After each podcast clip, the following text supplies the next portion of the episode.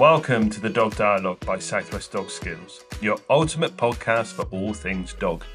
I'm Matt Donovan, and I'll be your guide through the fascinating world of canine companionship. Whether you're a seasoned caregiver or a newbie, join us for expert insights, heartwarming stories, and the joy of being part of a dog loving community. Together, we'll explore the deep connections we forge with our four legged companions. Because when it comes to our canine friends, every bark, every wag, every paw print tells a story. Let's embark on this awesome journey together.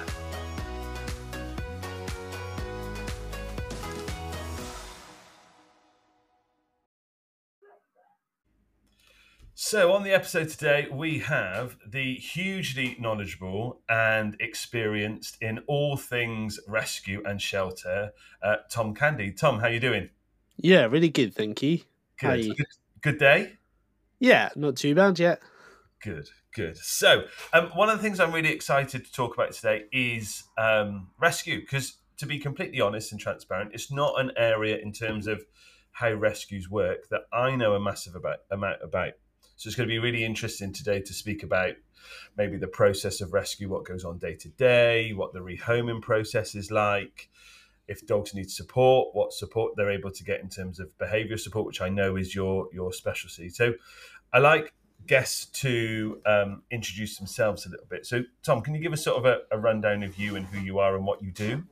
Yeah, definitely. So, yeah, uh, my name is Tom Candy.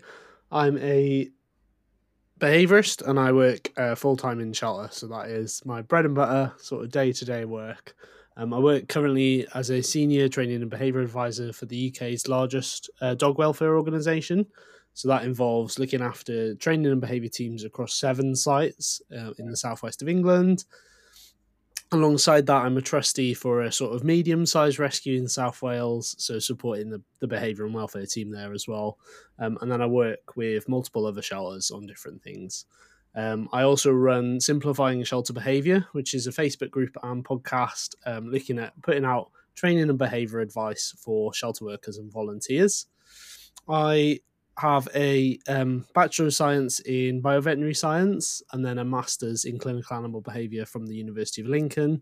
And I did those uh, qualifications and then I went straight into working with uh, shelter dogs.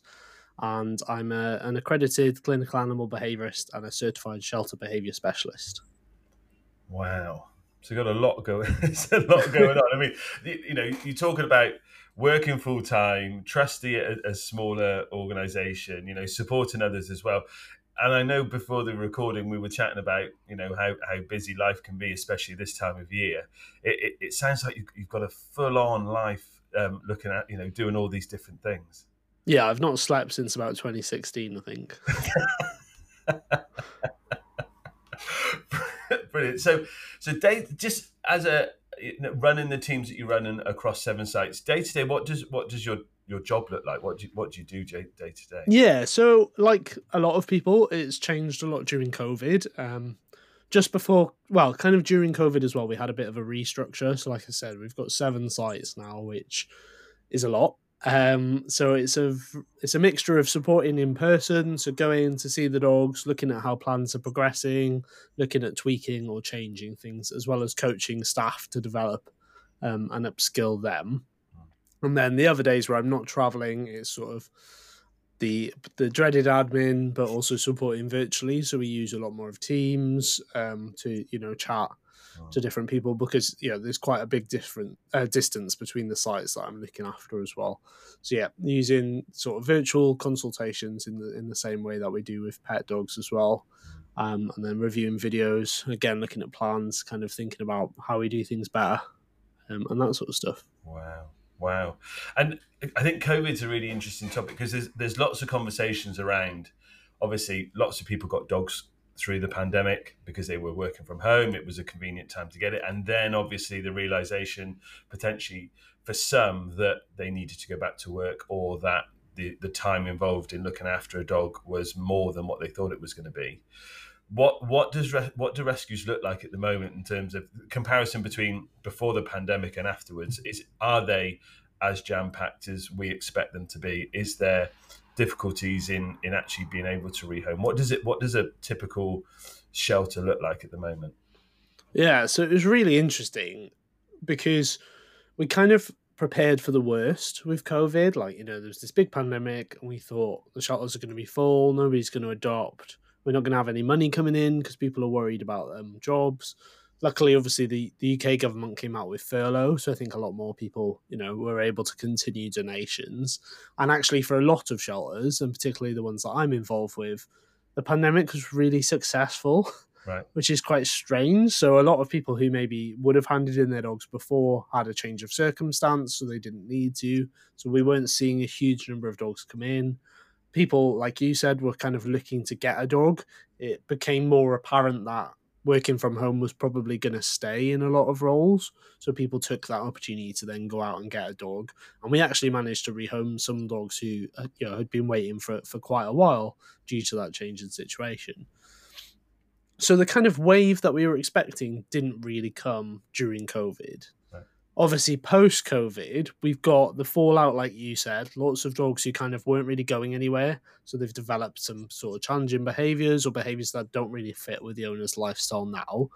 But also, we've had a cost of living crisis. So we've seen quite a big shift in dogs coming in and the reasons that they're coming in as well You've frozen, so I don't know if no, you're back, actually I'm still back. there or not. so we've seen quite a big shift in in the dogs coming in and the reasons too. So for example, like I think I talked about this on a podcast recently.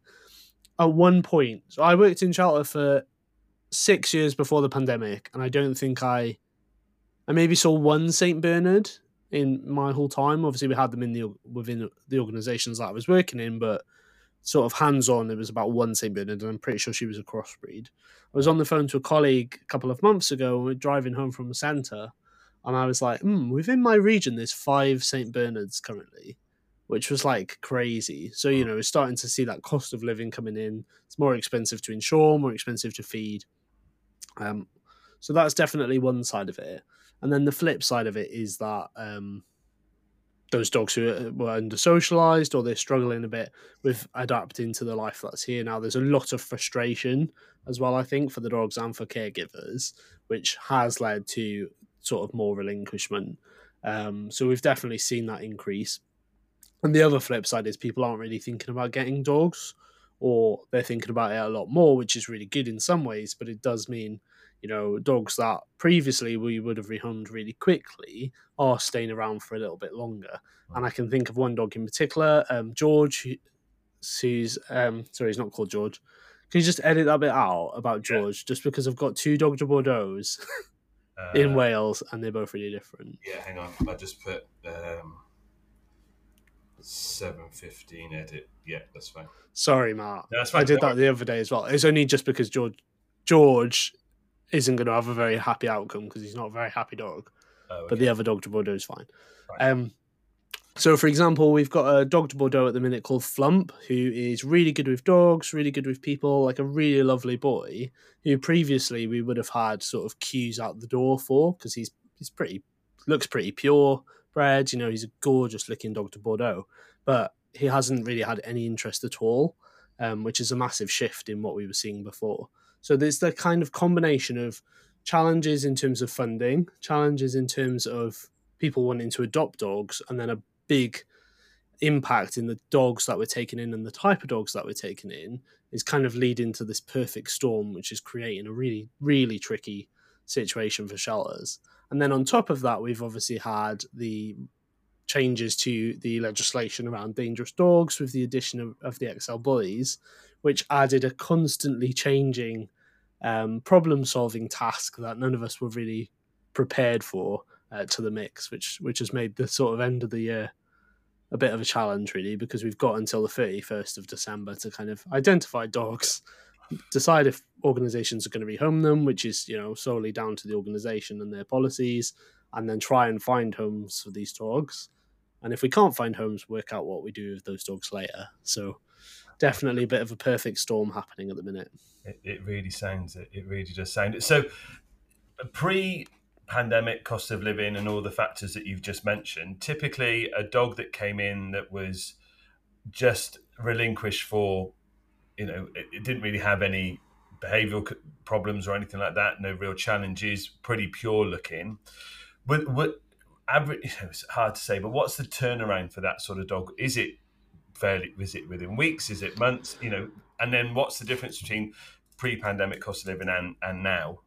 Yeah, so I would say most dogs you kind of look in two weeks if there's kind of no real concerns. You don't really need to do much more further investigation, either behaviorally or medically. Mm. It takes a bit of time for those dogs to kind of come in and settle. and you've got to get them up on the website or contact somebody about the dog, get them to come and meet the dog, and then book in another day to go home. So you're kind of working off about 10 days to 10 to 14 days Right. pre pandemic. Mm. Now, I think it is could be quite similar for a lot of the dogs. It's just the pool of dogs that that that fall into that category is much much smaller, and now we are seeing dogs who either we need to understand better as a rescue, which means they've got to sp- stay a bit longer for us to kind of really understand their behaviors. They might require more behavior modification so that they're more likely to be successful when we put them out into the home. And that's really important from the dog's point of view, but also potential adopters. Because what we don't want to do is uh, rehome out dogs who people are going to struggle with, and that then affects their perception of rescue as a whole. Because, as with all things, you know, we're using our experience to make decisions, but sometimes it is a bit of trial and error, and you might place a dog and it might not be the right fit for whatever reason. And we always want people to realize that that's not necessarily their fault, and there may be a different match which works better for them, and that's fine. Like, that's still helping dogs who are in um, the care of rescues.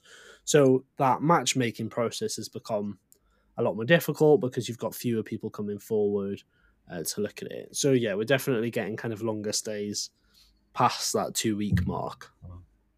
And that matchmaking, I suppose, is, is the real critical point, isn't it? The skill in whoever's role it is within the organisation to look at the matchmaking, you know, the the information you're able to get from the potential adopters, the the team that's working with the dog, both you know behaviourally but potentially medically as well, to make sure that they're getting all the information they need to be able to pass that on. That that joined up working across the team within the the the the, the shelters must be a real critical thing to get right. Yeah, hundred percent. So the way that I kind of think about it and talk about it generally is building that picture for the dog. So dog comes in. If they're coming in with a previous owner, we want to try and get as much information as possible from that previous owner, and that in itself is a skill because you need that owner to feel sort of confident, not judged, you know, comfortable. Often they are upset, which is better in a way, I think, because obviously we want to know that these dogs have been are coming from a home where this really is their last option. Um, so we're kind of getting that information from them, asking those probing questions to find out more. Because often, if you've got a form that says, you know, how is your dog with other dogs, they either put good or not good. And we need to know, well, what does that look like? What types of dogs might they prefer? If they're not good with dogs, is that all dogs? Is that at a distance? Trying to gather that information because once the dog comes into kennels, they're often quite different. And that can be a positive and a negative. So sometimes we don't see behaviours which are actually problematic in the home. Um, or sometimes we see different behaviours that are problematic in the shelter but don't happen in the home. So we're trying to build this picture of a dog to give us the kind of best information.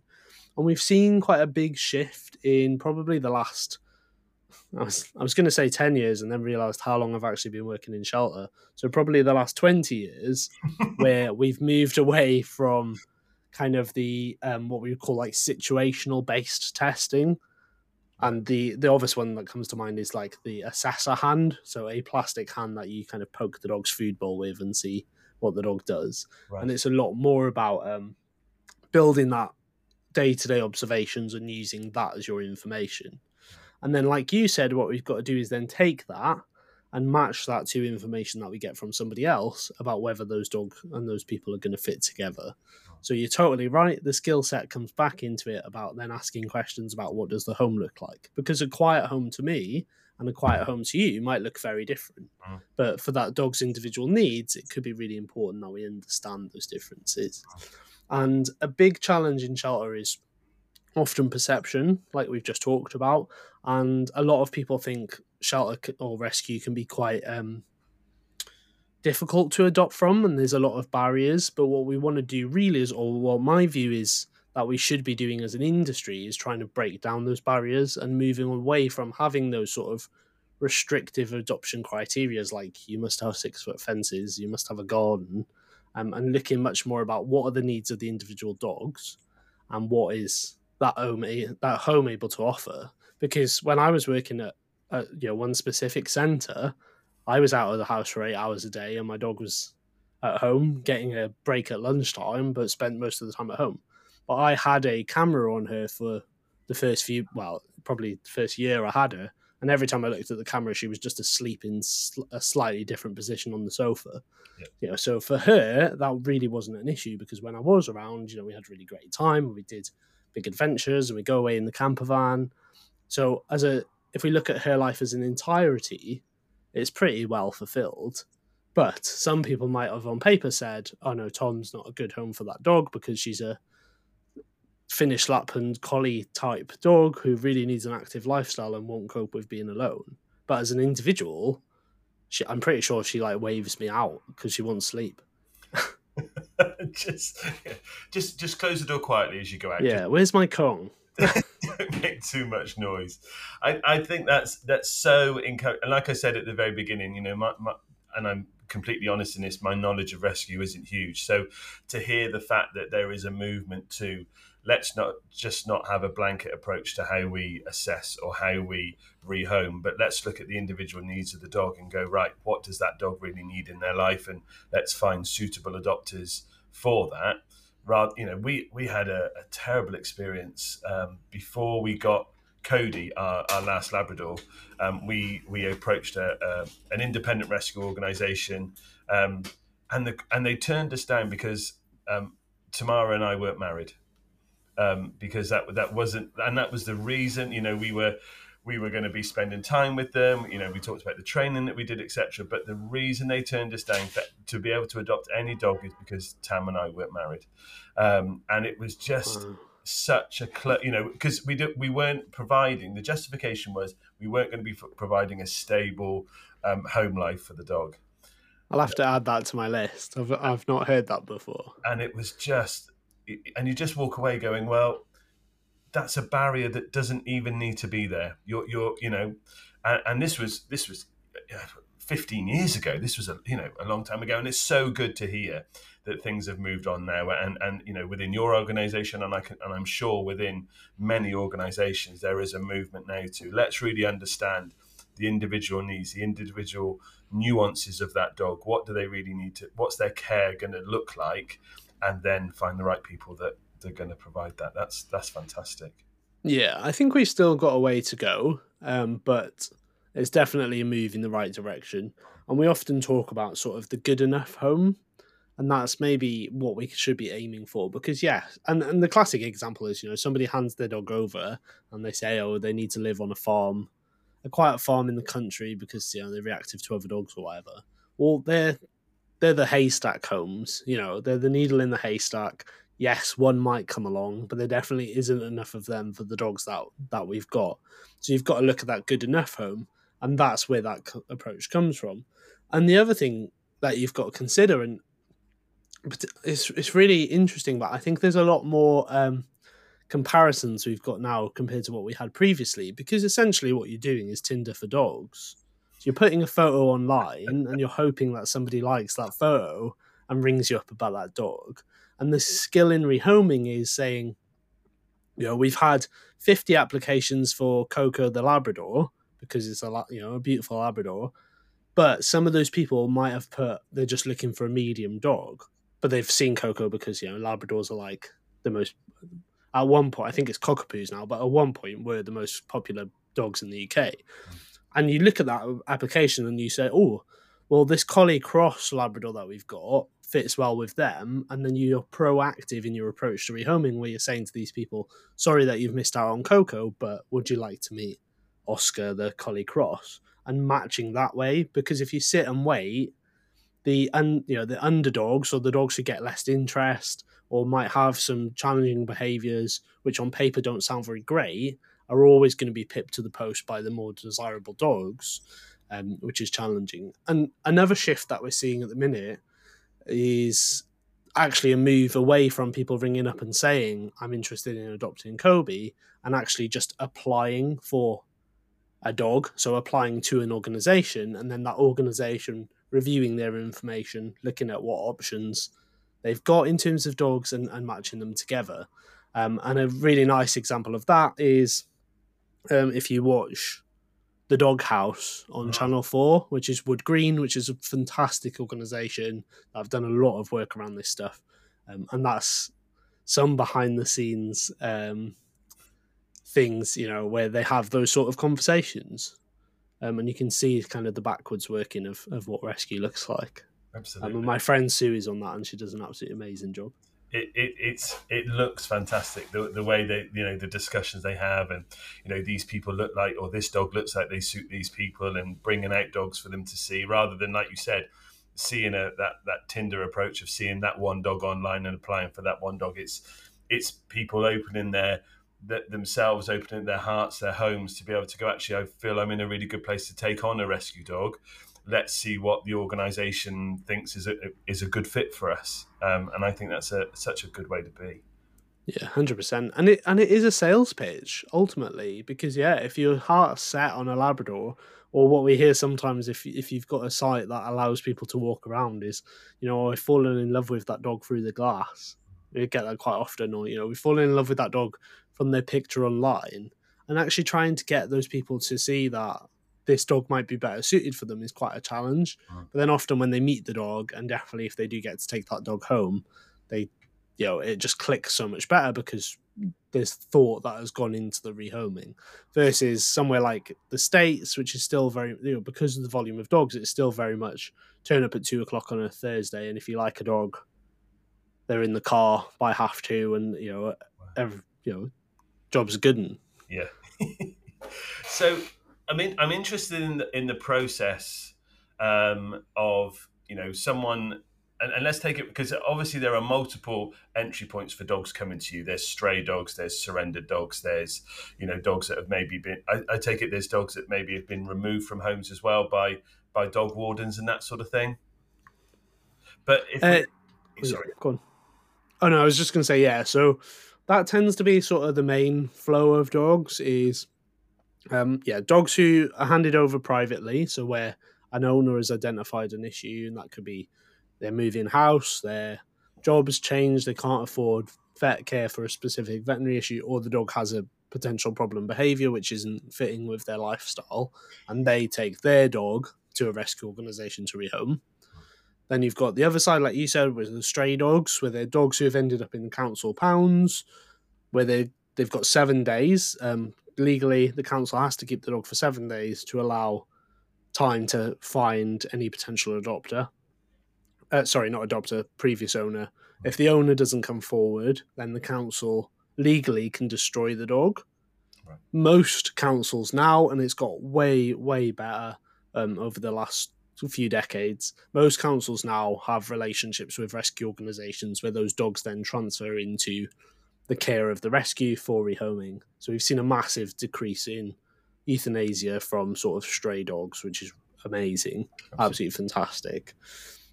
And then you get some dogs who are um, coming from other organisations, so they might have different challenges. Could be that they're from abroad or somewhere like that, um, islands, different places where the dog population is much different, and they come into organisations as well. But they're kind of the three main sources of dogs other organizations will have slightly different things. So obviously RSPCA take the dogs that you said where there's kind of concerns around um, how that dog's been looked after or the welfare of that dog, and then they're kept in the care of that organization until an outcome's decided, which might be rehoming or you know going back to the owner or whatever happens. So a dog comes into your organization for whatever reason, and what what does that process of bringing the dog in, assessment, what does that look like? What sort of teams are involved? Because I can imagine it's sort of multidisciplinary in terms of different people being involved in, and obviously um, a big part from what I see from the outside is volunteers in in some organisations as well. So what you know, give people an idea of if a dog comes in, what what is that process for them? What does it look like? Yeah, so generally speaking, dogs will come in and they'll have a few days of sort of isolation. So, but they're still leaving their kennel. In most organizations, they can still leave their kennel, but they go into kind of one specific area just in case there is any kind of diseases or if we're not sure about their vaccination status, just to protect them, but also protect the other dogs on site. So, we're just giving any time for anything to kind of show up. During that period, we're also starting to get to know the dog and they can have their initial veterinary check Again, just to make sure that there's no obvious signs of anything going wrong. Also means the dogs can be weighed so you can more accurately work out the food that they should be on. And that's really important as well from an insurance point of view when we then go to rehome these dogs that they've had kind of multiple veterinary assessments um, for the for the insurance company to support them. During that period as well, what most organizations will do is like observational assessment, like we've said. So you're going in that kennel with that dog anyway. So you probably want to be writing down the information um, that you're seeing and just getting to know the dog, letting them settle. We're going to try and keep staff consistent in that block during that time where possible because there's a lot of change already happened for that dog. They've either been taken out of a home that they knew really, really well with their secure bases, so that those owners that they feel confident around, or like you said, they've been picked up and they might have been in a different kennels. There's a lot of change happening. So we're trying to keep what we can consistent.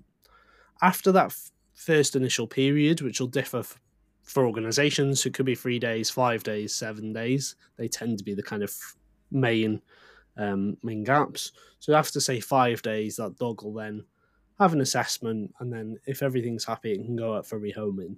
That tends to be the process if dogs are coming into a kennel environment. We're also seeing a bit of a shift now where dogs might go straight to foster.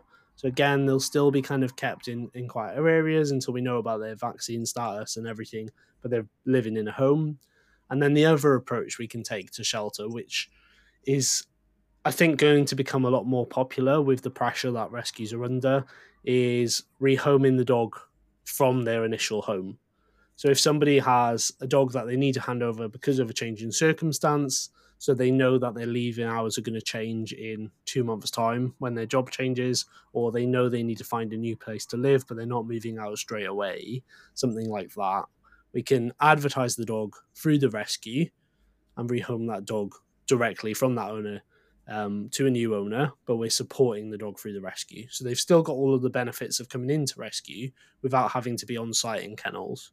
So for dogs who are a bit more worried or unsure, or again where the owner knows that they've got a period of time, that can reduce stress for that dog, but then it also opens up a space for another dog who might not have that option. So, like we said, a dog who is at the end of their seven days and has to have a kennel space. Doing homes direct, which is what some organizations call it, or homestay, um, frees up that kennel space while still supporting that owner in need. So it's a much more of a kind of community based approach where you can help a higher volume of dogs without needing to build more kennels. Mm. And I suppose each each element has got its pros and cons. Um, you know, instantly my thought with, with the, the home, you know, the homestay was that prolonged process for the for the guardian of that, you know, knowing that the dog at some point is going to go, but not knowing quite when. Whereas I suppose if you're if you're taking the dog straight into shelter if there is a if there is a space there's there there's that emo- emotional cut off but then i suppose the the almost grieving process afterwards of having to go through the process of, of giving the dog up for some i suppose the, the, reasons for giving dogs up are so wide ranging um, where you know it, I can yeah just thinking about that the, the, differences in each one. And obviously from the dog's point of view the lower stress levels in being in the home until they they go and live in their new house that that's going to have an impact on the ability to support them in being themselves and because they're not going through that stress period of being in shelter. You can, you can see the nuances and the pros and cons of each individual one can't you being being really interesting? Definitely, and I don't think I don't think we'd ever get to the point where we only have the one route because, right. like you said, there's pros and cons to all of them. If if you've got an emergency, a kennel is a kennel. You know, any dog can go into a kennel. They might not like it very much, but they're contained in a safe space. and you can formulate a plan from there. So that kind of emergency reaction force, kennels probably is the best.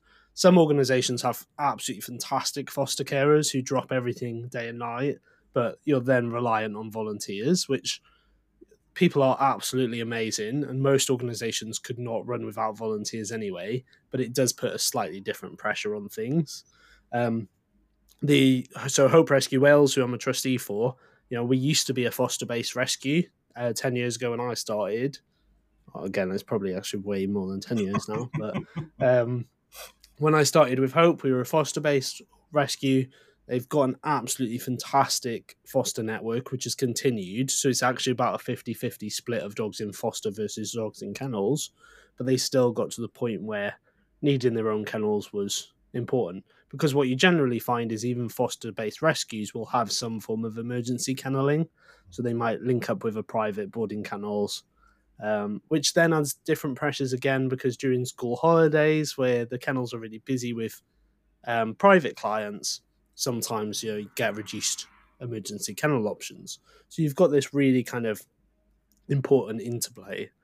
What's a really interesting factor from our point of view in, in training and behaviour is if you've got a dog who's able to stay in the home for slightly longer with the potential adopters, you've potentially got the opportunity to give advice around supporting that dog to make the dog more more successful in their next home. So, for example, if an owner rings up and says, "I need to hand my dog over for X reason," and they're not very good in the vet, we can talk that owner through doing muzzle training with the dog. So by the time they come in, they're comfortable wearing their muzzle, and it's one thing to remove the stress of seeing the vet. Whereas if the dog's coming straight into kennels, it's it's the staff at the centre that's going to need to do that muzzle training, which is a time pressure for them. The dogs are possibly not learning as well because they're a bit more stressed. So, like as you said, there's kind of advantages to everything, and it's about I think having a almost a um, all encompassing approach so that we can look at the dog as an individual and then work out which route is probably going to work best for them. Mm. It's, I mean, it, it's really shifting my my thought process in the back of my head about what went, went on in rescue to be honest and and it's fantastic to hear that there is so much individuality uh, for both the the person you know giving up the dog and then also the dog themselves when they're you know trying to work out what what rehoming process is best again for them given the given the situation. So so a dog's let's say a, a dog's come into shelter and it's identified that they need some behavioural support. Is there a, a, a, team ready to descend and, and, and off they go? It, how do, you know what what sort of provision is there for them for? And I know obviously you know you running the teams. This is your area of expertise, but typically for your organisation and the organisations you support, what does that that training support look like? Yeah, so so where I work at the minute, we're really lucky to have um, training and behaviour teams at all centres. So um, that's normally made up of sort of a behaviourist level person and then some trainers.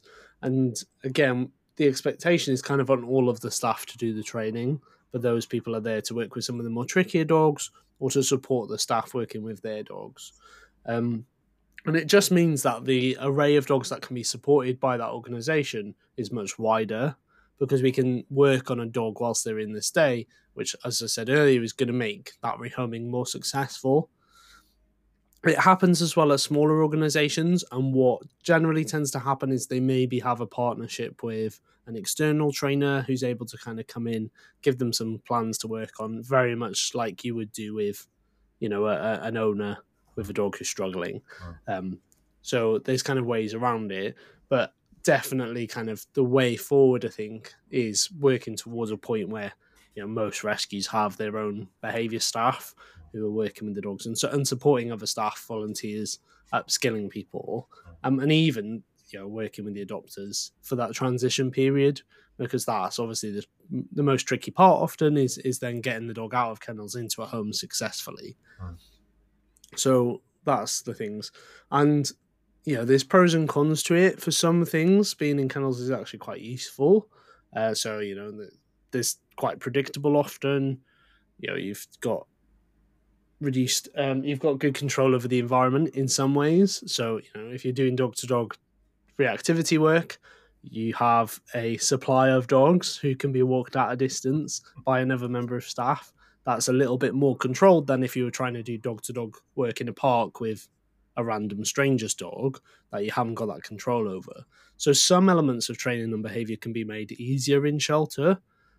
The flip side of that is it's generally not an environment that dogs do very well in. It's quite a busy environment. There's lots of smells, lots of sounds, and ultimately the biggest pressure is time. So the dogs are maybe coming out of their kennels an hour a day, depending on the staffing levels at that centre and the needs of the dogs and how many animals they've got on site.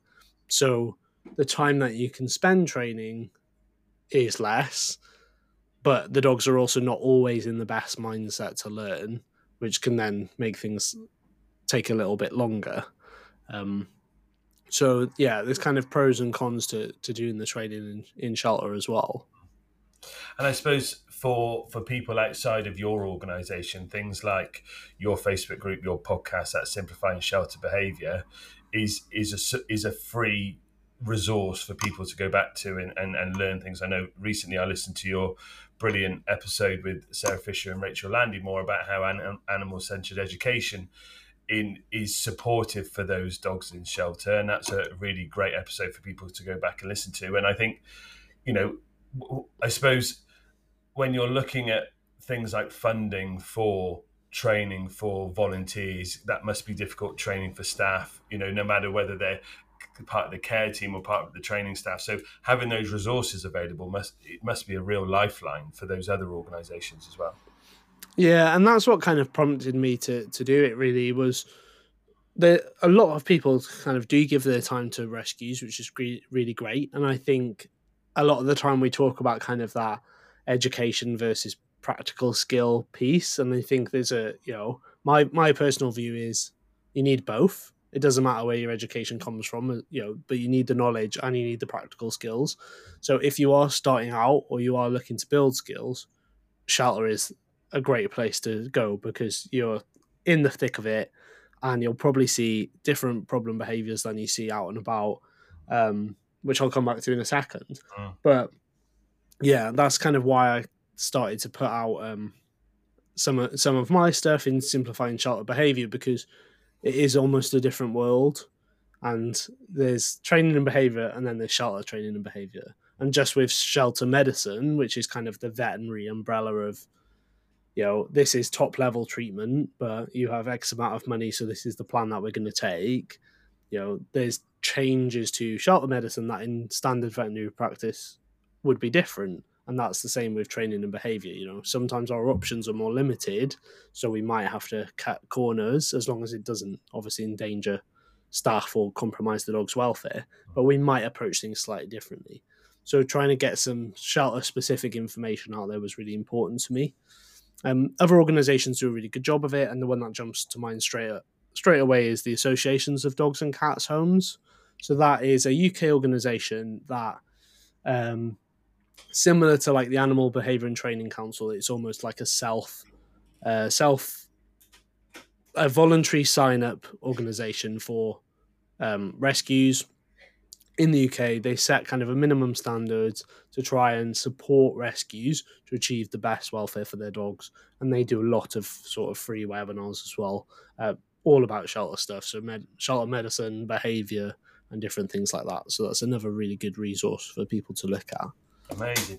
So, if we're going back to our, our process of the dog then having some behavioral support, they're getting their, their one hour a day potentially out of their kennel. Some of that time is going to be obviously meeting their their their basic need, and then some of that time is potentially going to be training with either a dedicated member of the training team or uh, basically trying to get to the point where there's anybody that encounters that dog it has the ability to to support that dog moving forward in some way shape or form it'd be interesting to talk about the medical you know you, have raised an interesting point there about the medical side of it and what goes on for a dog that might come in, come in with some medical conditions um, and, and the changes that might be made from general day to day medical practice to what goes on in shelter. So, as an example, can you provide us with an example of a, a, difference or, or just talk generally about what, what goes on and what the differences are in that medical side of things? Yeah, definitely. So, you know, a big one comes down to cost, and that's going to vary depending on um, the organization and what funding they've got available. But one sort of semi extreme example of that is if a dog comes in and they've got a broken leg, in a home environment, quite often they might, you know, put an external. I'm not a vet, I'll just say that now. But they might put like a, an external fixator on or something to hold those bones together while they heal. But in that that can be quite expensive if it's quite specific sort of orthopedic referral surgery. So in shelter, what they might look to do if funds are reduced is just amputate the leg. Right. So when we look at long term outcomes, the dog doesn't have to be euthanized most dogs live perfectly well with three legs, um, albeit you know slight changes that are needed. But if the dog was in a home and it was insured and the money was there and the options for recovery were there, you'd probably opt for saving the leg. And some organisations do that. So um, hope that I'm a trustee for. You know, it's not necessarily about which procedure is going to be cheapest. It's which procedure is going to offer the best quality of life for the dog. But like I said, that's going to differ rescue to rescue. You've then got the kind of added difficulty of how realistic treatments are. So again, you might have a dog who doesn't have a great relationship with staff because he's quite new in, who needs eye drops six times a day. Well, we might not be looking at doing those eye drops, but there's a different type of medication that you can just give and it lasts a week.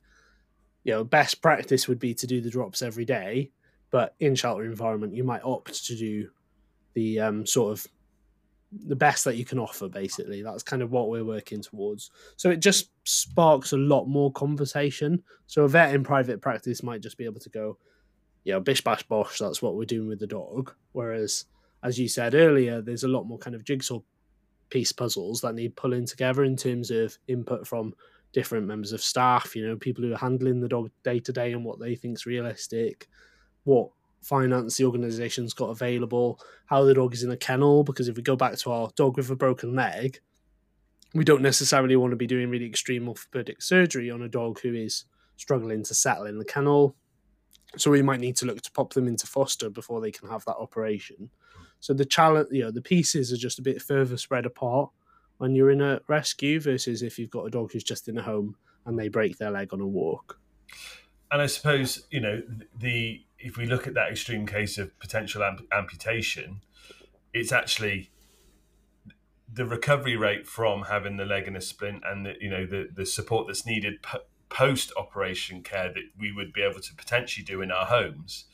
It, it's that's not the shelter is not the environment to be able to to do those you know bed rest calm you know re- those sort of act- things that the dog needs so the amputation actually gives the dog the best outcome because it, it it's it's a rebalance of the body, but actually the impact is potentially not as big as if a fe- if you try to do it mend a broken leg and it failed and then all the other things that go along with it because the environment wasn't right for the recovery. So i can understand how that that thinking comes in of do least harm have the best outcome in the long term, not just the short term. Of well, if we if we do do the amputation, you know, like I said, as an extreme example, does that get that dog fitter, well again, quicker to get them back out of the shelter environment, back into a lovely home where they can have a a, a life of you know enjoyment and fulfillment that we want all dogs to have. Whereas if you went for the fix of the for the broken leg in a shelter, is that going to be the the best outcome long term for that dog to to be able to cope. Yeah, exactly. So you know, it's very much about kind of putting all those pieces together, really. And in the slightly uh, dark sense of humor side of things that you tend to develop in your work in rescue, um, everybody loves a tripod.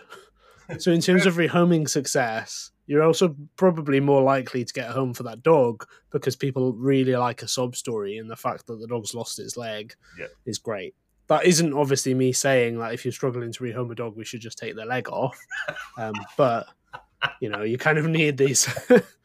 these are the sort of thoughts that happen in your head when you've Absolutely. worked in shelter for 15 years. Pat and I were somewhere um, on, on, the weekend and we saw a three-legged dog. And, and your brain is oh bless you know look at that dog. And you think about you know the story how that happened. It evokes an emotional response in you when you when you see that that that three-legged dog. So i think you're right. There is a, an emotional draw to to those dogs that are and and you see you know uh, social media posts all the time of dogs that might be slightly disfigured or you know the dogs that haven't been seen by anybody for such a long period of time or that they've been in shelter for so long. And and it, it is that emotional link that you create with that animal that makes you actually think well yeah why should we not look at dogs that have maybe got discolored eyes or the nose isn't quite straight or whatever? And we and we have this picture perfect image of what dogs should look like you know, even if we go back to, you know, we, we, we, really like our Ridgeback breeds. And, and, you know, not so long ago, ridge, ridgeless Ridgebacks were, were discarded because they weren't aesthetically pleasing. And we put so much on the eye. Um, you know, why should we not consider these dogs that have got a, a, a different outcome or a different look about them, I suppose? But, you know, we're drawn to a, like I said, probably drawn to a certain look. So the dogs have then been rehomed, you've matched them well, and you found them this perfect place, then, or you know, as perfect as possible place for them to go to. What's the what's the process then once they they or what's the support look like once they have found that home? Yeah, so again, it depends on the resources available to the organization, but generally they get some form of follow up support. So nearly all shelters or rescues, and definitely the rescues that people should be adopting from, will offer lifetime support for the dog. Now, that might not be specifically training and behavior advice if they don't have training and behavior people um, on board, but you know, it'll mean if your situation does change or you are really struggling, they're always there to take that dog back so that you don't end up with a dog who's then in different part of the system having already gone through a, a rescue. So that's kind of your bare minimum. And then after that, generally you'll get a phone call just to see how that dog's settling in, make sure there's kind of nothing obvious going on. That little tweaks could make quite a big difference. Because what we want to try and do is identify problems early doors, and you know put things into place that stop that challenge actually becoming a problem or something that somebody's struggling with.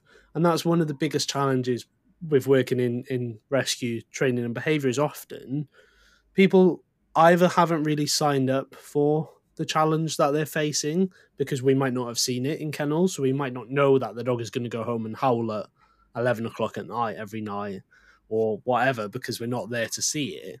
So we, but those people might not know either. So it's a very different paradigm to somebody who's calling you to say, you know, I've had this dog for six years and they bark at other dogs. Can you help me? The person who's taken the dog home two weeks ago, who's just found out that their dog barks at other dogs, there's a different relationship. They obviously still care and they want to make a difference, but you might have a different level of buy in, which is something that you have to consider when you're working with these types of dogs. So we want to identify any concerns or queries quite early so that we can either signpost them to um, reputable trainers and behaviorists that can support the dogs, or if you've got in-house services, you know, support the owner yourself to try and make things successful in that home. Um, and like I said, you know, the homes aren't always going to be perfect, and sometimes we can make small tweaks that are going to improve things. Even you know, putting up a baby gate. Uh, so that's something with my dog. You know, she likes to eat letters as they come through the letterbox, which is somewhat terrifying for the postcard, uh, for the postman. I could do a lot of training around it, I'm pretty lazy when I'm at home, so I've just got a stair gate, which you now can't, you know, get to the postman. So we can make little changes like that while we support the dog settling in, give them better behaviors to do, um, or think about addressing those emotions. So supporting kind of early on is really important. But like I said, hopefully the organization is there for the life of the dog. So if anything does change, they can still receive support um, in keeping that dog in the home. Brilliant it's been really fascinating learning more about the world of rescue. And Tom, thank you so much for for giving your time. Just a, a reminder that your your Facebook group, uh, sorry, Facebook page and your podcast is simplifying shelter behaviour. Uh, yeah, that's it. All free, free resources, um, free training material as well. And, and I've had conversations with Tom. He's a really giving, sharing person. So um, I know that people that go in and, and, and access those will find those really useful. Just two quick questions to finish. One being from a, a potential adopter's point of view and one being uh, from someone who is struggling and has a thought in mind of potentially surrendering a dog to a shelter. What would in I suppose take them as two separate questions. What would your your top tips be for? Let's go first of all with someone who's thinking of taking on a, a, a dog that's in currently in rescue. So just think about kind of your setup and if you're applying to a rescue look at you know look at local rescues first because that's going to give you the best opportunity to visit multiple times to meet a dog and get to know them before they come into your home. So if you can stay local you know that does offer more opportunities. Think of it a bit like a job interview for them as well. So you want to ask questions around the support what vet you know what um, vet assessment has the dog had before they come to you? Is there anything like most rescue organizations will offer like four weeks free insurance that gives you a bit of time to get yourself sorted before you take the dog home uh, after you take the dog home to get insurance and things like that in place? So kind of look at what package they offer. Like i said earlier make sure that you've got the lifetime support because we don't always know what's going to happen. And knowing sort of where your dog can go if anything does go wrong is, is quite an important factor.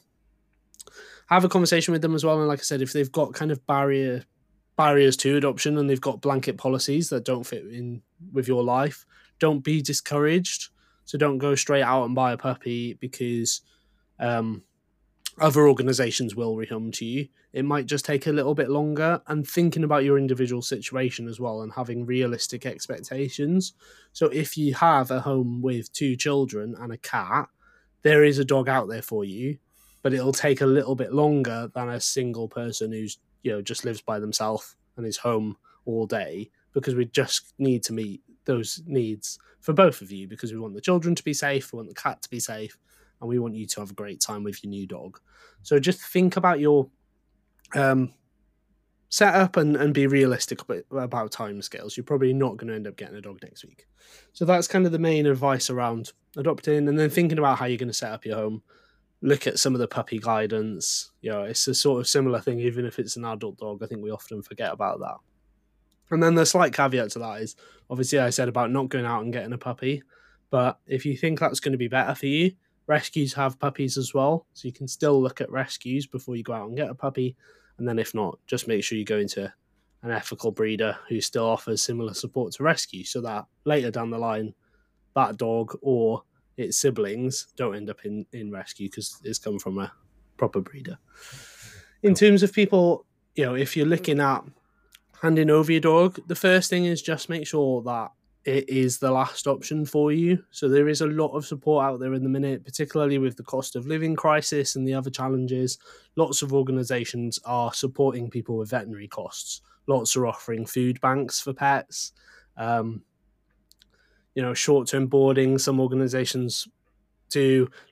Dogs Trust offer um, free training and behaviour support. So if you're struggling with a problem behaviour and you're struggling to know where to go, you can speak to them and they'll offer you some support if you've kind of exhausted all options and you think that handing your dog over is the right thing to do, think about how you can provide that rescue with as much information as possible about your dog. And that's going to give your dog the best chance of success when they move to their new home. And asking similar questions as well. So you want to make sure that your dog is going to a reputable rescue. So ask them about the process. What does it look like? How long do they think the dog will stay in the kennels? Um, where do they tend to replace dogs? They'll probably won't tell you about where the dog's gone because of GDPR and things like that. But you can just gain an idea of kind of the type of homes that they're looking for and how successful they are at doing it because you want to feel kind of good about the situation as well. Um, and don't put too much too much pressure on yourself about about it being a bad outcome. You know, dogs live for a long time. Sometimes our situations change, and we don't want to do it, but that's the right option for the dog and yourself. Um, so you've just kind of got to make the most of that situation by trying to support the dog as much as possible with with that move. Brilliant. That's so useful, Tom. A really nice way to finish. Thank you very much, um, Tom. I'd love to have you back um, and talk about another topic within within rescue. It's been fascinating uh, what you shared with us so far. So, just a reminder, everybody, you can go and see Tom's um, work that he does on his Facebook group, Simplifying Shelter Behaviour, and see his podcast too, which is on Spotify. Spotify, yep. yeah, just Spotify at the minute. Go and find it on Spotify. Um, look forward to bringing you another episode soon and um, hope you enjoyed this episode of the Dog Dialogue. Thanks very much, everybody. Thanks.